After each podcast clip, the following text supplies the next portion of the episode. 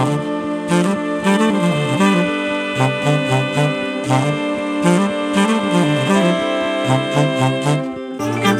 ッドバイブスミッドナイトラクザ by 倉園慶三ただいま9月13日火曜日の16時54分です、えーなんとミッドナイトじゃないんですよ、えー午後4時54分ですから、えーというのは今日あのーエフタさんと今一一緒に執筆講座をやっている、はい。エフタさんと、えーこの前にあの第2期のプロモーションビデオを撮ったんですよね。はい。で、えーこの流れでいくといいつもねエフタさん家の近くの大山ってところにある、えーロックさんという、えー民家を改造したような会議室とかイベントスペースでやってるんだけど、この後大体飲みに行くんですよね。一緒にね、えー今日もおそらく行くんでしょう。はい。でそうするとこの後、えー私が夜中に、えーこの「ミッドナイトラクザ」を録音するのはきついなみたいな話をしてたら えーじゃああのポッドキャストも撮っちゃえばいいじゃないですかっていう流れになって、えー今日はエフタさんをね、はい。お招きして、えーこの番組初めてのねゲストということで、えーエフタさんです、はい。ご挨拶どうぞお招きいただきありがとうございます。はい。夕方のろ収録なんですけどね。はいはい、うん。そうなんですよね、いつも深夜の2時とそうか2時3時が。2時3時ぐらいですよね、はいはい。そうですね。遅くはいて4時になる時もあるんですけど、はい、ちょっとあの倉園さんのところに今お邪魔している感じにはい。なると思うので、うん。はい、あの倉園さんと執筆教室っていうのをちょっとやらせていただいている、ひらめきメモのエフタとうん申します。はい。あのツイッターで主に活動してまして、もう本当になんだろう、ツイッターやってもう10年ぐらいですかね。はい、そこからまあいろいろこうお仕事につながって、でまあなんやかんや、えー10年、まあ、結構個人事業主フリーランス、まあ、うん会社員、うん。いろんな形はあれとやってることはあんまり変わらないっていう感じですかね、でその都度その都度こうなんだろうこの人なんだろうこう波長というか、うん。今この人と仕事がしたいっていう方と一緒にこう活動するっていうのを続けて、おー。ここまで来たなっていう感じがしてでまさに僕は今やっぱりおあの倉園さんの話を あのフォロワーさんに聞いてほしいっていうのがなんかあって、はい。あの一緒にやらせてもらってるっていう感じがあります。ありがたいですはい。もともと僕とエフトさんの出会いは、はい。えー、とチェンジスですよねそうですね、はいそうです。ねもう何年前になるんですかね。えっ、とね多分2018年。の、はい。あの時あのえっとねあれはもともと J さん？はい。J 松崎君とはい。佐々木さんが企画したのかな、そうですね。あの二人が多分主そう導ででね。はい。なんかその有料で、まあ、テーマはライフハック、はい。で、えーなんかなんつったらいいのかね。ちょっと多分だけど佐々木さんはね、えー、そんじょそこらにあるブログとは一線を画したようなね、うん。ちょっと骨太なね、そうですね。うそうい。うまああるちょっと言い方あんま良くないけど、えープロフェッショナルなうん。文章みたいなものを、えーまあ、有料ですしねそういう媒体を作りたいなと思って始められたと思うんですよ。それで、えー僕のところにね突然メール来たんですよ。ポンって。佐々木さんとは10年会ってなかった。ほぼ2011年が最後のミーティングだったんですよね、えー渋谷かなんかでちょっと2人で、えー佐々木さんがなんか取材してたんですよ。エバーノートを使ってる人の話を聞くって言って、10人ぐらいのそのエバーノートユーザーの本をまとめたんですよね、うん。その中に僕を入れてくれて、はい。そこから1回も会ってなくて。で挨拶も一切なしその間、うん。えじゃあもう2008年ぐらいの話ってことですか？2011年です。11年。最後の。そしたらそしたらそ7年後か。2018年の頃にポツンとメールが来て、チェンジスというブログをやるんですが あの書いてくれませんか？ライフハックなんです。で僕もグッドバイブスの本を完成させてて、ええ。出版間近みたいな状態だったんで、もうライフハックやってないんですけど ライフハックではないということはどのような話なんでしょうか？で一応グッドバイブスというんでこいやそれは面白いぜひぜひとか言って。で確か最初になんか顔見合わせ会みたいなのがあった渋谷で、ありました。あのはい時が多分はじ初めての。そうですね。ですよね。はで J 君はなんか僕が大橋悦夫さんと一緒にやったはい。セミナーの DVD を何度も見たとかって言って、ああそうですね。うん。はい。初対面だったんだけど彼はその DVD で僕を見てくれてたんですけど、うん。多分エフタさんとは全く接点がなかったそうですね。じゃないですか？はい、うん。でそこで本当初めましてだったと思います、はい、ねうん。ぐらいでそれで半年ぐらいそれぞれみんな記事をそこで書き、記事を通して知り合いはい。イベントをやったんですよね。4月か5月に。そうですね。翌年のねチェンジスなんですかこう指導イベントみたいな、はい。そこで、えっと、ようやくなんかこう打ち上げで話したみたいな、はい。そんな感じですようね、ん。でもそこからまた3年ぐらいはそんなにつありなかったですよね交流は。そうなんですよ、ね。チェンジスをまあか書きつつも、うん。特にこう、まあ、イベントで顔は、うん。チェンジスのイベントでご一緒することはありつつも、うん。別にそんなにこう接点はなかったんですけど、うん。ただ今思うと、うん。ずっと気になってはいましたね、僕の中で。はい。あのーだからライフハックの記事っぽくないなって思ってたんですよ、やっぱり僕も。全然大学じゃなかったですからね。あので佐々木さんがお声掛けしたっていうことで、うん。なんかあのめなんだろう意外だったんですよねやっぱり。ライフハックと言いつつ、うん。すごくこうなんなんもうちょっと、まあ、深いなって思いながら、うんうんでいたんで、あの佐々木さんはそれを意図してうんうん。倉園さんにお声掛けしたと思ってたんで、うん。だからあの話がなんか書いてみてから気づいたってことなんですね、うん。倉園さんじゃない佐々木さん的には。そうですね。あもしくはね、うん、あのジョン・レノンのイマジンみたいに働くっていうそのグッドバイブスの前身のブログがあったんですよ。はい。それ、えっと、全部でね18万字ぐらいの 全部の記事合わせると、はい。それがあの本になったんだけどそれはもしかしたら読んでいただいてたのかもしれないですね。あそうだ。じゃあそれで思い出しました、それでやっぱり佐々木さんが先に、うん。多分倉園さんにと一緒にいろいろこうやり始めたじゃないですか。でやっぱそこからですね、あのーちょっと佐々木さんの雰囲気明らかに変わり始めて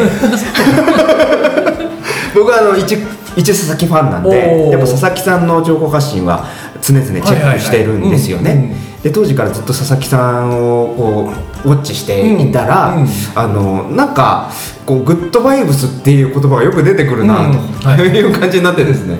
そこからやっぱりちょっと気になり始めたんですよね、うんうんうん。あの佐々木さんがなんかちょっとライフハックっぽくないことを発信し始めたぞ、うんうん。で、うん。あの僕はどっちかというとその佐々木さんのそのタスクショットとか、うん。ライフハック的な発信も好きなんですけど、これはあの佐々木さんのあの精神分析の話も好きなんですよ、心理学とかね。心理学とかの、でそっちに寄せつつ、もうちょっと精神分析よりもなんか踏み込んだ話をしているぞっていうので、うんうん。すごく興味が出てきて、うん。あそれがなんかライフあの倉園さんの影響らしい僕はだから最初こう佐々木さんから入ったっていう感じがありますね。ああなるほど、はい。そういう方多いんですよね。いや本当でも佐々木さんにはすごく感謝してて えつないでくれたっていうかね、うん。おそらく僕の喋ってることはそのいわゆるまあ例えばライフハック系のね、はい。方にとってはちょっと壁がありすぎたっていうかね。あそこの壁を佐々木さんがうまいことこう彼を通して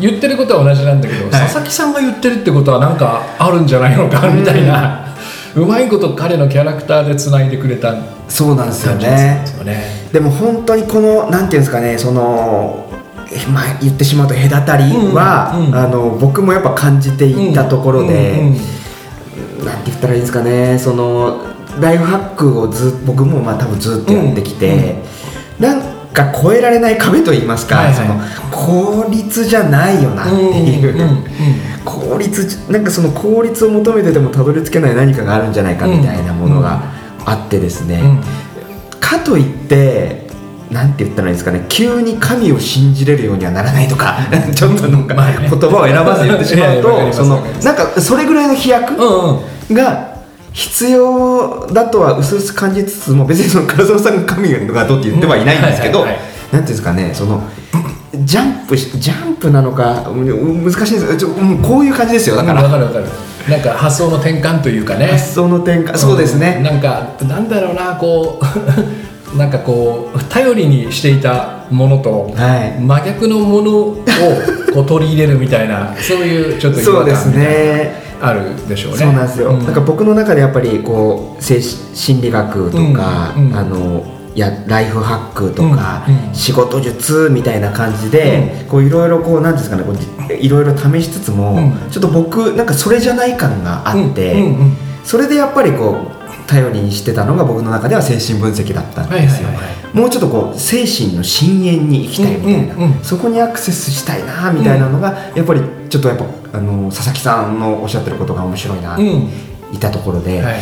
でもやっぱりなんか精神分析でもちょっとなんか届かないなって思って僕が次手を出したのが哲学で,、はい。で哲学の本とかもいろいろ読んで、うんうん。そのなんですかね、まあ、ラカンドゥルーズうん。みたいな感じでういろいろこう読んでも、うん。やっぱなんかちょっとやっぱりこう言語による限界みたいな、難しい言葉ではたどり着けない何かみたいなのがなんかあるなっていう感じがしてて、なん。かそういうそこがなんかすごくうんうん響いたんですよね、うん。僕の中で、うん。ちょっとやっぱそこを一回超えたいなっていう、うんうん。なんかそこがすごくあの僕の中では、うん。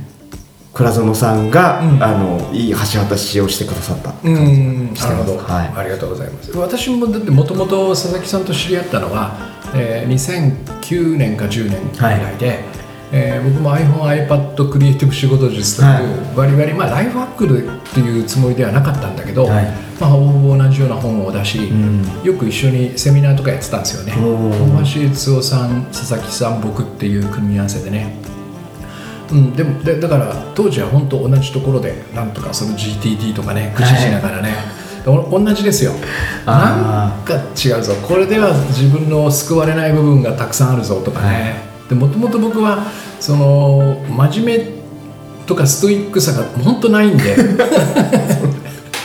どうしたらこの俺はちゃんと生きていけるんだみたいな。あでも僕もそれすごくすごく共感しますそこは。はい。だからやっぱりそのすごいある意味リスペクトを込めて言うとはい。僕とは真逆のやり方でできる人がいるんですよきっちりと決めて、はい。そしてそのまあだから夏休みのほら計画表とか立てるでしょ子供の頃、うん。守る子っていたじゃん。いや本当そうなんですよ。夏休みの友とかっていうのがこう、あったじゃないですか、はい。あの宿題ブックみたいな、うん。あれを1日2とか決めたら 確実に2ずつやる子っていたよね。いましたね。エフトさんは？そっち？僕はやればできると思ってました。やればできると思ってるけどやらない。やらない。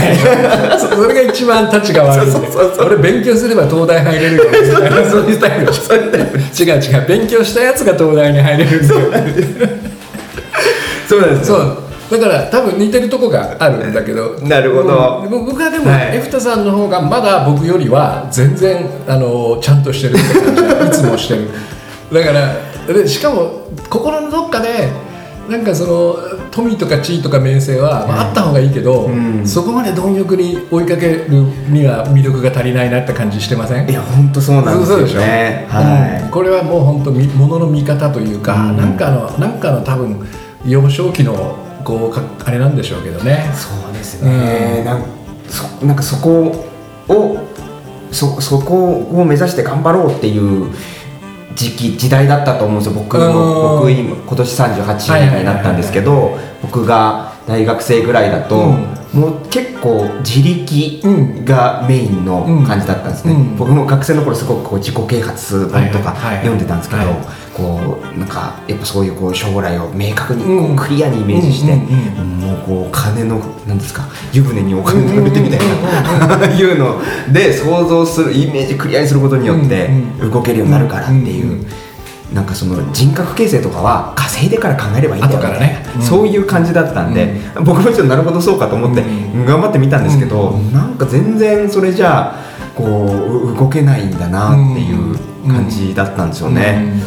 ほなんかないんか他に、えね。うん。馬力、うん。な他にエンジンはないんかみたいな感じうん。で、まさにそうですね。エンジンですね。ずっと探してました。うん。はい。うんでもし僕の知り合いではねやっぱそこでしっかりとえーそこをゲットできる人もちゃんといてね。いやーそうなんですすごいんですよ、はい。本当に。やっぱストイックにきっちりきっちりやってい。って、えーやっぱ富を富を手にしてる方もいいらっしゃるんだけどこれやっぱね僕は無理だなって感じが。ええ エトさんもそうそういうとこあるでしょ？そうああなるほど。それで今こうきなんかななんで倉園さんだったのかって今ちょっとなんとなく一つ分かったんですけど、こう違うなんかど足りないと思って思いが足りないと思ってたんですもっとクリアにこう欲望を刺激しないとダメだそうそうそういうことそういうこと。もっと欲しがらなきゃダメだみたいな、ね、もっと欲しがらなきゃダメだって思ってたんですけど、違和感を感じつつも、でこういろいろこうなんか違うなんか違うと思ってたんですけど、うん。やっぱりこう僕よりもあの倉園さん僕と倉園さん20違うんですけど。22ですね。そうですね、うんうん。倉園さんが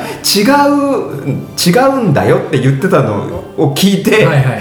違うんだってこう納得できた。そうじゃないやり方あるんだやっぱってこう、うんうん。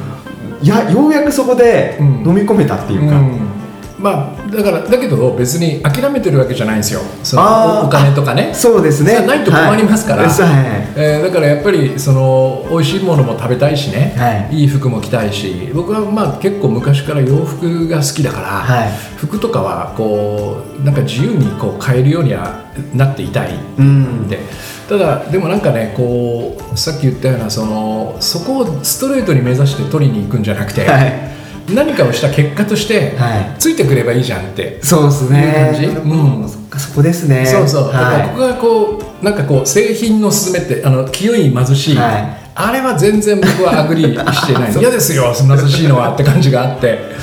そっかそこですね。なるほどそう。そう別の稼ぎ方があるんじゃないかなっていう、そそのなんつうかな目的が、えーお金じゃないんだけど、はい。でも結果としてお金がちゃんとこうねあのおまけみたいな感じでドンって「おおこんなもらっていいんですか?」みたいなこんな感じで。そうそうそう。で名声とかも知有知名度みたいなもの、はい。もう取りに行こうとは思わないわけ、うん。なんかそれはちょっと僕の中ではこういプロセスが全部嫌な感じがするのね。知名度を上げるためのプロセスって、でもやった結果ああ倉園さんですよねってこうみんな知ってるみたいな、それはウェルカムですよ みたいなそんな感じ。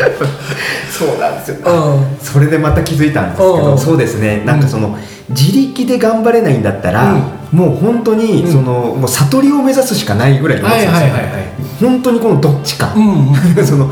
本当に製品路線だから何も求めないみたいな。はい、色即是空みたいなね。そうですよね。全ては無であるみたいな。そうそのやっぱり出家しないと、うん。出家する欲望をゼロにする方向に行くしかないのかなって思った時に、うん。それでそう言われると欲望はあるみたいな、ありますわね。消えません。そのその狭間でこうモヤモヤしてたうん。ところに、うん。やっぱりあの結構倉園さんをの発信とかうん。書いてるのを見た時に、うん。これ20年前にやってる方だと思ったんですよ。倉園さんは多分その20年間うん。ずっとそれを考えている人だから、うん。倉園さんの話を聞けばいいと思って僕思い出しました。20年20年分僕より考えてくれてる人がもういると思った時に。年の差の少なくともこうこう20年ショートカットできるじゃん。みた僕からしたらですよえじゃあその倉園さんがあの今考えてることをうん。僕は吸収したら、うん。そっから考えれるじゃん。みたいなずるいですけど。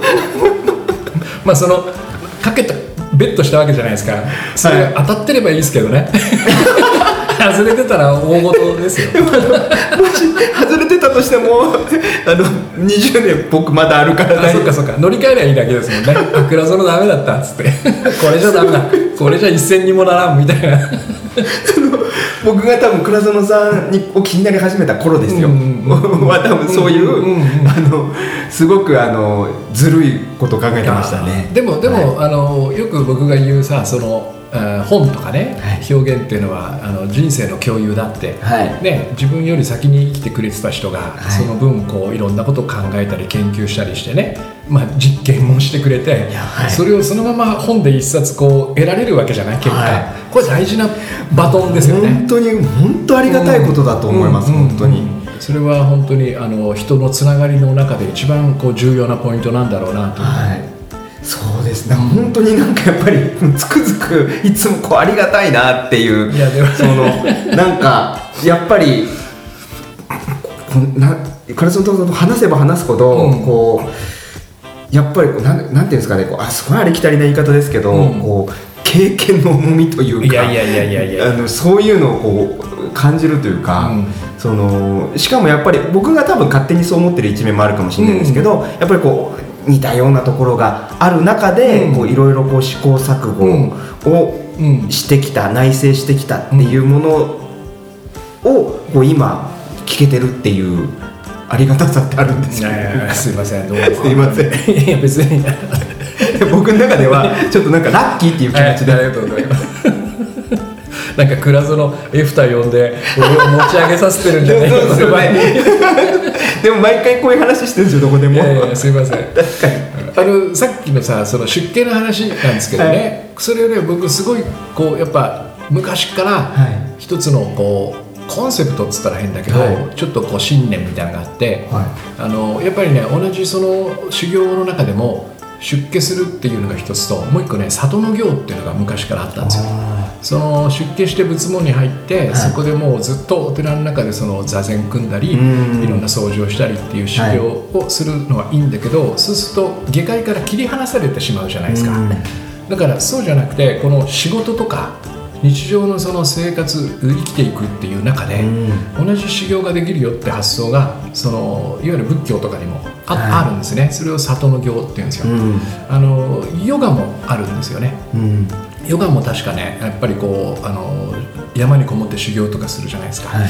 名前ちょっとね覚えてない。確かねカルマヨーギって言うんですよ、うん。それは日常の生活の中でそのヨガの生き様やり方をそのなんつうのかなうん学んでいくっていうね、はでこっちは多分僕そのいわゆるさっき言った金銭欲とかねそのそういうものとねかけ離れないでいいいけるんじゃないかっていう気がしてて、ここはすごい僕はいつもいつも気にしてるところなんですよ。あなんかこの現世から離れちゃダメだなって感じです。ー なるほど、うん、離れてしまうとなんかねその確かに心は平安かもしれないけどふっと隣を見るとあ僕もあんな車に乗りたい。みたいなのが いつもここ心に残ってしまうんじゃないかって、そんなに悟りきれるはずないですから。ああなるこの人生でね。そうですうん、そこはなんか僕がもともと業の多い人間なんで、そその業の多い人間がはい。発信するメッセージでありたいなっていうふうには思っているから、うん。その成人清い人とかなんかこう悟りきった人みたいなところは僕は違うぞっていううん。自負はいつもあったんですけどね。でもそのちょっとエフトさんせっかくゲストなんで、はい。僕前から聞いてみたかったことがあって、はい。い、いいいですか？ああぜひぜひ。確かその今2つアカウントあるんですよね。アカウント3つあります3つか、はい。僕が知ってるのがいつもあの告知とかに使ってるやつで、はい。あれが大体10万フォロワーぐらいじゃないですか。そうですね。で、はい。もう一個の、えっと、あれはボット？ひらめきメモっていうボットトです。あがそれがその倍ぐいらいありますよね。そうですね。20とかね。はい、24ぐらいですか今。あれをどうやって集めたんですか？興味として。あれはあでその前に、えっと、そそれを集どうやって集めたかと同時に何がしたくて集めたかっていうのを聞きあたい、うん、ーなるほど、うん。あのー何がしたかったかっていうところからすると、うん。目なかったですね。結果こうなったというか。じゃあなんかフォロワーいっぱいいるといいかもとか思った。もうひたすらフォロワーさんフォロワーさんを集めたいという、うん。ゲームをしてたって感じなんですよ。それが何になるかとか考えずにまあ、もちろんなんだろうこうフォロワーさんが増えれば、うん。これで食っていけるんじゃないかっていう期待もあった。まあ、なので、まあ、幸いそれが叶ってはいるんですけど、うんうんうんあのーじゃあそれがモチベーションになってたかって言われると、うん。もっと強いモチベーションが当時はあって、うん。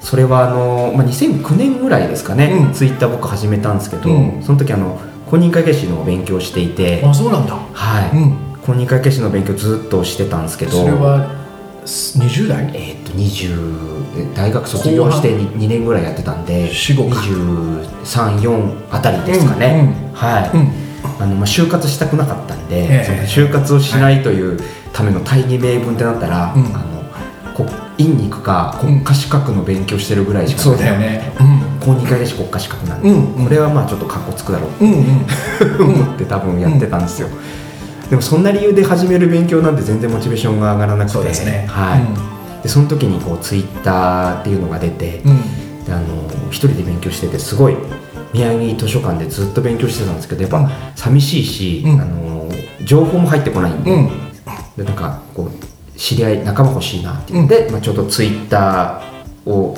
が流行り始めてた時期だったんで、そこでこう公認会計士の人の仲間をこう集めるみたいなそういう人と結構知り合いになれるんですよね当時ツイッターがでそれでこう公認会計士勉強仲間みたいなのを集めるみたいな動機で最初ツイッター始めたんですけど、おう。はい、でそれでなんかそのなんていうんですかコミュニケーション力が満たされて、うそこでこうやっぱ楽しくなっちゃったっていうのがまず入り口だったんですが、はいはいはい。なんかあの当時あのファボッターっていうのがあったんですよ。ロボットは覚えあ覚えてる。覚えてる。うん。ファボッターっていうのをちょっと僕見つけちゃってそこからちょっとなんかあのーなんかねじれていったというか、ファボッターってその日一日こうどれぐらいツイートがファボされたか、うんうん。今でいう「いいね」なんですけど、はいはいはい。いいねされたかっていうのがこうその日ランキング形式で見れるんですよ、そのなんていうんですかこうランキングで見れるから、うん。そこで上位に行きたいってはいうのモチベーションが生まれちゃって、はい。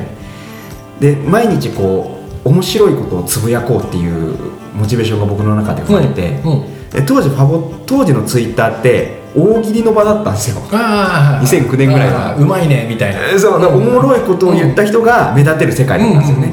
うんうん、あじゃあ僕もちょっと面白いこと書こうって頑張ってたんですけど、うん。滑り散らかしてですねうん毎日、うん。何の何の反応もないんですよ。ファボがつかないんだ。つかないんですよ。恥ずかしいんですよ。だからやっぱり。しかも滑ってるしね。笑い狙い笑い取りに行って全くファボがつかないっていう、はいはいはいで悔しい思いをしつつ、勉強してたんで、うん。あの勉強のコツ集中力のつけ方とあか、あそっち行ったんだ。本を読んででライフハックとかも好きだったんで、なんかその片付けのいい方法みたいな、それがすごいファボがついておおこっちだ俺はと。お笑いじゃなかったと。俺はお笑いじゃなかったんだ、うん。こっちなんだってこう気づいてですね、それからちょっとやっぱり僕の中でのうん。こう、な集中力のつけ方、うん。カフェインのいい飲み方、うん。こういう嫌な思いをしたらこういうふうに考えると楽になるみたいなことで、うん。すごいたくさんうん。こう見てもらったりリツイートされたりするようになって、そこからすごいこうフォローしていただけるようになって、そこでどのぐらいですか数としては？えーでもそこで多分1000、2000そうだよね。そんなもんだよね。そうですね。うん。1万には届かないですよ多ね分そうですね、うんうん。うん。それぐらいで、えーでそのファボッターから、まあ、あのファブスターっていう、うん。つさらにそれを洗練させたようなうんうんサイトが生まれて、うんうんでそれでずっとやってたんですけど、うんうんうん。あのそうですね。で多分一番そのフォロワーさんが増え始めたのは、もうこれはもうなんか考え方とかスキルとかじゃなくて、うん。ボットを作ったからなんですよね。あのひらめきメモっていうボットが、を作って、うん。そこにあの僕が昔たくさんそのリツイートされたものを登録して自動でつぶやくっていうものなんですよ。なるほど。じゃあもう洗練されたやつだけがこうそうですよ。洗練されあの人気の出たやつだけをこう、うん。厳選してつぶやくっていう、うん。もうそっちの方がの伸びるようになっちゃって、はいはいはいしかも勝手につぶやいてくれるんで、はいはいはい。なんかそっちが増えたそっちがもう勝手に成長し始めたみたいな感じですかね。うん。ちなみにそこで受けたのはどういう内容のものが多かったんですかああえでもそうやっぱりそういう時はこう喋るのが苦手な人って、うん。独自の思考回路を持っているよねっていうのが結構受けすごいいろんな人のに刺さったんですよね。なるほどね。はああそれはあれですね。あの僕がよく言う、いはい。えー70 80億の違いと個性というかデコとボコの話だよね、ああでもそうだと思います。喋るのが苦手っていうのがボコではい。でもその反対側に飛び出てる独,、はい。独自の思考回路っていうデコがあるっていうあそうですね。はい、だからその本当は喋るのが苦手な方っていうのは、うん。自分専用の多分思考回路で考えてるんで、はい。とっさに出てこないんだよね。そうなんですよ。あ出力できないんだろうなっていうのがなんかすごくこうん。う僕コールセンターで当時働いてたんでうん。すごく感じたんですよーねなんかあのー喋るの苦手なんだけどうんもう案内しなきゃいけないこと完璧に分かってるっていうのがあの傍から見てると分かるんですよ。うんうん。すごく正確に、うん。だからその案内できるんですけど、うん。ただ喋るのがすごいたどたどしいからあの大丈夫って思われちゃうんですよね。君に任せてて大丈夫ってお客さんが心配になっちゃうんですよ、でも誰よりも正確にゴールもう見えてるんですよ。わかるわかるそれ。なんかそ,、うん。そこがなんかすごくこうもったいないというか、うん。でもそういう人って最初はなんか大丈夫って思われちゃうんですけど、でも喋る能力なんてやっぱりずっとやってると身についてくるんで、はいはい。慣れてますねそうなんですよ、うんそうすると後半になるとそういう人の方がやっぱ成績良くなっていくんですよね、うん素晴らしい、うん、逆にあの僕みたいにこうとりあえず間をつなげるうん。ような人って、中身がないみたいな感じで あのなんとなくいい感じの感じのいいコミュニケーションのままできるんで、うん。最初は感じいいんですけど、なかなか上達しない伸びていかないんだね。あの対応時間かかっちゃうんですはいはいはいはい。そういう差が出てくるよねっていうのをがやっぱりあのみんなにこう「あそうなんだ」ってうん。受けたわけね受けた。あのちなみにね僕もあの編集長だった頃雑誌の面接するじゃないですか。最初は自分に似た人ばっかり選んでたんですよ。よく喋るとかね、はい。アピールするとか、はい。えーでも、えっと、これダメだってことが分かって、はい。なんていうかさ似たようなやつしか集まんないからチームが弱くなるのね、ん。そこからね無口な人にすごい注目し始めたんですよそれでやっぱ実際に3人ぐらいね、はい。その本当喋らない人とかあと他部署からそういう人を引っこ抜いたりもしたの。なんかおとなしくてちょっとコミュニケーション問題があるんだよって噂を聞いたら、はじゃあうちで面倒見ますよとかって。でやっぱりエフタさん言ったように、えー本当に苦手なのねうん。喋るのは、でもただそれはなんつうのかな彼らは一つこう喋るということに興味を持ってないっていうのがあるね、うん。黙黙っていても全然平気っていう、はい。僕らは無くあの沈黙が怖かったりするじゃん。そういう恐怖が全くなくて、はい。静かにしてても平気っていうのがあるし、ちゃんと話を聞いてみるとものすごい優秀ななんか企画とかさ、はい。あのそれそれこそ本当情報整理する能力とかを持っていて、後半はもうそういう人たちにものすごい助けられた覚えがありますね。そうなんですよね、だからパッと見の印象って超いい当てにならないよね。そうなんですよ。うん。なるほど。そういうところが受けて、はい。ででで、えっと、こう増えていくわけじゃないですか。はい。そこのその1万から20万とかに行く間は、はい。もっと意図的に何かをやったりしたんですか？でももうあとは、まあ、多分タイミングも良かったと思うんですよね、うん。もう他にそういうことやってる方がいらっしゃらなかったっていうのもああると思うんですよ、ん。なんか僕あの最近執筆講座やらせてもらってる関係で、あのあのやっぱりエフタさんファンがはい。たくさん来ていただくじゃないですか、あありがたいございます、うんだから、はい。この人たちがエフタさんの何に惹かれてるんだろうなっていうのが興味があってはい。そのボットとかをずーっとこう見見てるんですよ。ちょっと恥ずかしいですけど。いえいえ、はい。あのーそうするとさやっぱなんかなんかをしてあげようとしてる意図があるんだけどああ。げようって言っちゃいけないかな何,、うん。何かを提供したいなと。あはい。その自分のフォロワーさんに、はい。それは今は何なんですか？かつては別として。あー、あー。考えたことないですか？すごいい質問ですねいやでもあります、うん。あの僕今まではうん。サプリメントだと思ってました自分のことをというのは？そのサプリって、うなんか飲んだら健康になった気分になるじゃないですか、ご飯ではないんですねサプリ。そうなんですよ、うん。ご飯ではなくて、サプリメントだよなって、うん。なんとなくそのツイッターの140文字の中でうん。できることってやっぱりなんかやっぱ気持ちを楽に結構僕がこう楽になりましたとか、うん。ためになりましたとか、言ってもらえることが多いので、うんあなんかそこが求められてることなんかなとは思いつつ、はい。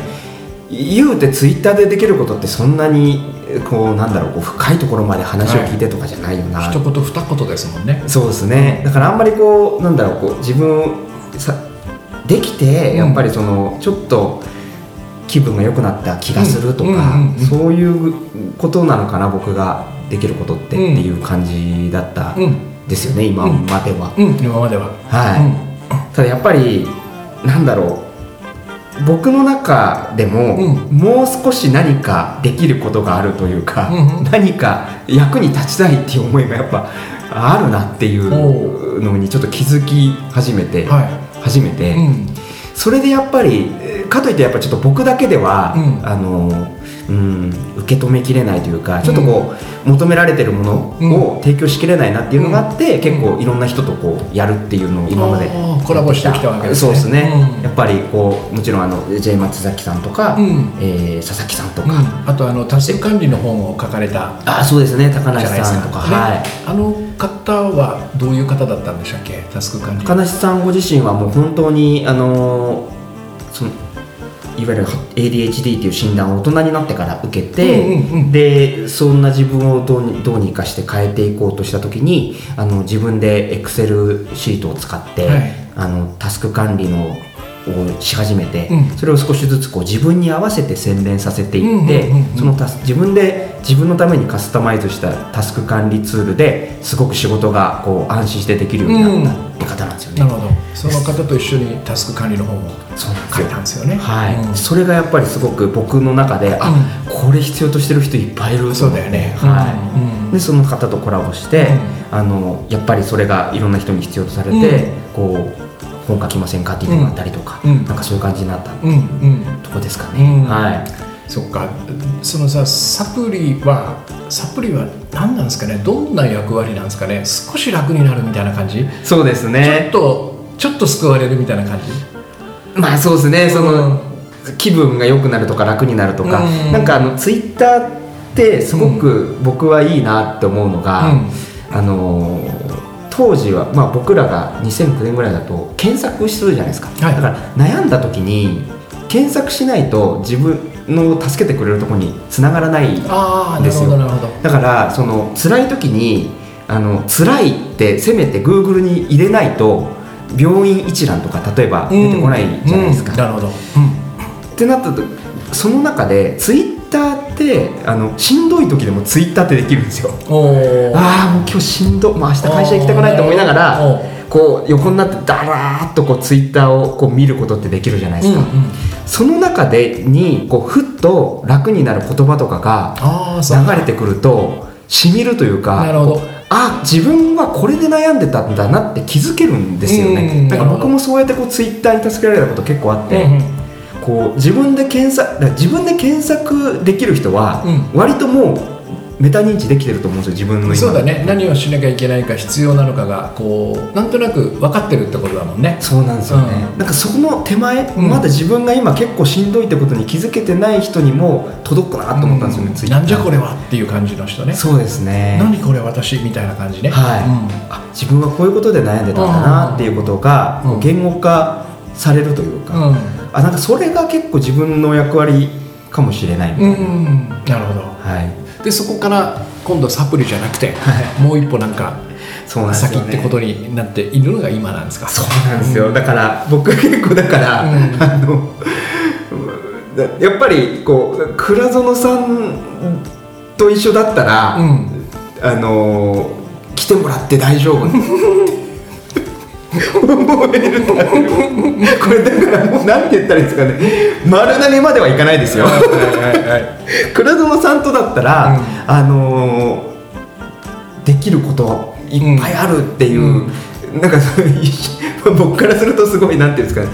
もなんかやっぱりこうやっぱ倉園さんの話してるところを見ると、ん。僕だったらすごいわあそれはすっごい大変でだよなって悩んじゃうのも、うん。やっぱり倉園さんはなんていうんですかねこうああもう多分何百回とあとされた問いなんだろうなっていうことなんですよね、うん。もうなんか ちょっとやっぱりそこをこうコラボさせてほしいなって、うん。それでやっぱり僕の中では、うん。やれることが広がったというか、うん なんかずちょっとまあ自分の中では今度でもずるいなとは思いつつ、ん。でも倉島さんだったらそのずるさも含めて、なんかあの 受け入れてくれそう。いやずるいとは思ったことないですから そうですよね。すいません。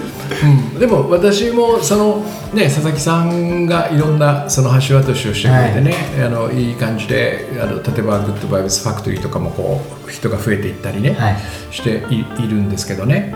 やっぱりどうしてもその世代がさ、上にちょっと寄るんですよね。あうん、でまた僕の言ってる話自体が、えっと、ちょっと若い人が、えーいきなり取り入れるにはハードルが高い部分が、はいはいはい。まあ、これ誤解も含めてなんだけどね。僕は別に一切その欲望を捨てろとか 言っちゃいないので、はい。でもなんかそんな感じがするじゃないですか、どはいあのもうお金に追うのはやめなきゃいけないのかとかさ、はい。そういう部分でなんかこう一つのなんつうのかなこう超えられないハードルというかね、はい。世代の差みたいなのがもちろん20代の方もたくさん来てくれてるんだけど、はい。それで生田さんと一緒にやらせていただいてね、はい。僕がそのおなんつうのかな一人でこう話してそこでこう受けていただける人たちよりももうちょっと幅広い年齢層のところに、えー会う機会が出会える機会が増えたのでね。はい。いやそこは本当に、まあ、これはとてもいい流れなんだなというかね。ああそう言ってもらえると。だってもともと僕あの 緑のさグッドライブスご機嫌な仕事は24歳だった姪っ子に書いてるんですよ、ん。ターゲットはね。だから実は24ぐらいの人に読んでほしかったんですよね。大学出て仕事を始めて2年目ぐらいな感じ、うん。ね何これって思った時にこう読む本にしたかったんだけど、ん。実際ねやっぱり平均年齢でいうと30後半から 50ぐらいまでが圧倒的に読んでくれてるんですよね、だからちょっと一回もうきついなって人生なったところでようやくしみるみたいな話に多分なってるんでね。うん。そうですね、うん。だからそはい。こを、まあ、エフトさんと一緒にやるそのイベントとかねプログラムでは、もうちょっとこう年齢層が下がるんでね。うん。ちょっとその分大変な感じもするんですよ。あなんか今までだったらこの辺はもう普通に行けたのがちょっとここやっぱ厳しい話になっちゃうんだなとかね。いきなりこの話ストレートだと痛すぎるんだなとかね。あなるほど。そういうことを今い毎日毎日 執筆講座とかを通して学ばせていただきながら この自分の幅をねこう広げていってる感じ、うん。うん、これはなんかね僕の中で寛容さがまだ足んないんですよ、わあ。うん、そうですか。そうなんですよ。大人同士っていうかね同じ世代のちょっと下ぐらい、はい。まさにエフタさんぐらいだったらこの辺で大丈夫な寛容さっていうのをもっと広げないとダメなんですよね、20代30代ってなった時にねこれはすっげえ鍛えられるなって。本当そうなんですね。なるほど。でもグッドバイブスは基本的にすこのままでいいそのままでいいっていうのがゴールだから、はい。ここのぐっとここもっと寛容にさを広げさせることができれば、はい。もっとこのままでいいがあなあの成就するんでね、ーはい。そこはとってもあの今楽しませてもらってる。ところああですねそうなんですね、もう本当にもう僕な僕も本当 あの本当になんていうんですかねなるほどなってずっと思ってますね。やっぱりこう言葉遣いとか、こうなんていうんですかねこう受け入れるじゃないんですけど、うん。うんそのままでいいってどういうことなのかって、うん。ちょっとやっぱ言葉で説明されてもピンとこないんですけど、うん。そのやっぱ一緒にいろいろやらせてもらう中で、こうスッと腹に落ちるというか、うん。うん。でも僕はエフタさんの、えー例えばコミュニティの仕切りとか、はい。あーそのツイッターでやってることは基本的にはそのままでいいってメッセージにあ。と捉えてますけどね。そうですね。だって一切言わい、ないじゃないですか、そうですね。面白い話とか、はい。うん。うん。そうなんですよ。僕そうですね。確かに、マスに向けてだったら結構そのままでいいって言えるし、うん。実際にそう思ってるんですけど、うん。やっぱりあのー実際の人間関係とか、あのー自分がイベントやるってなった時に、やっぱりなんだろうこうマスに向けてのモードじゃないというか、うん。ままたちょっと違うじゃないですか。子に向けてというかね、はい。ちょっとちちっちゃなコミュニティに向けてとかえね、お一人お一人にこう向き合った時に、うん。やっぱりなんていうんですかね、うん。こうそのマスに向けて言ってることがじゃあ自分で実践できてるかみたいなところが、うん。結構やっぱり思うところがあって、うんうんうん。そこはだからやっぱあのーなんていうんですかねあの鍛えられてますね僕、うん。あのいや倉私も園さん。私も今鍛えられいてますやーでもそう言われると非常に結局またこうやってお互いに。褒め合って終わるみたいな。はい。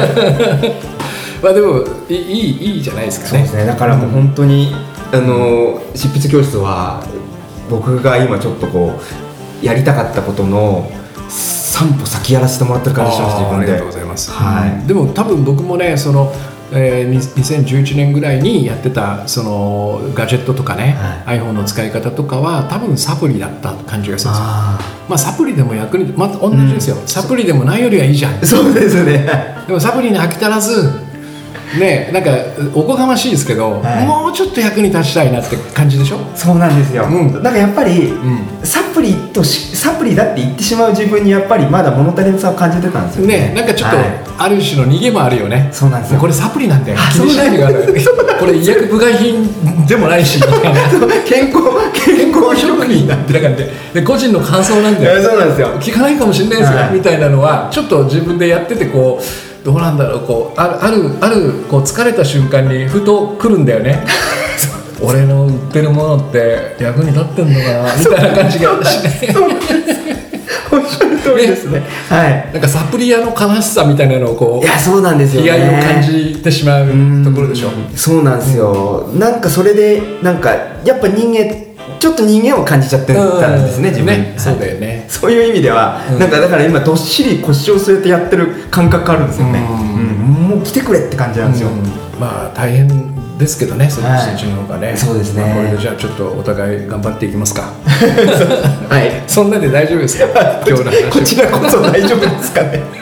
全然あの内田さんとね何の話しましょうかっつってね、はい。話してみましょうかっつって始めたんですけど結構面白くなったかなと思います、いやーちょっと楽しかったです。ねまたはい。ぜひいつか遊びに来てください、はい。こういう機会があったらえ撮りましょうポッドキャスト。あぜひぜひ、はい。じゃあとりあえずまだ執筆教室1期今やって、はい。えーこ来月から2期が始まりますからね。始まります。これちょっと、あのぜひ皆さんよかったら、はい。28日が初回後期で多分明日明後日ぐらいにあの LP というか告知ページが上がりますわね。はい。ね。それまたこの番組でもご案内しますんで、ぜひぜひご参加ください、えーあと今週はですね、えっと、金曜日がジャジンワークそれから日曜日が、えー今ここのボイストレーニングという、えー、ラクザシリーズ盛りだくさんですのでこれもちょっと今日あの概要にリンクを貼っておきますんでよろしかったらご参加ください。じゃあエフトさん、えー今日はそんな感じで。はい。ありがとうございました。えー今日もいい一日をお過ごしください。ありがとうございます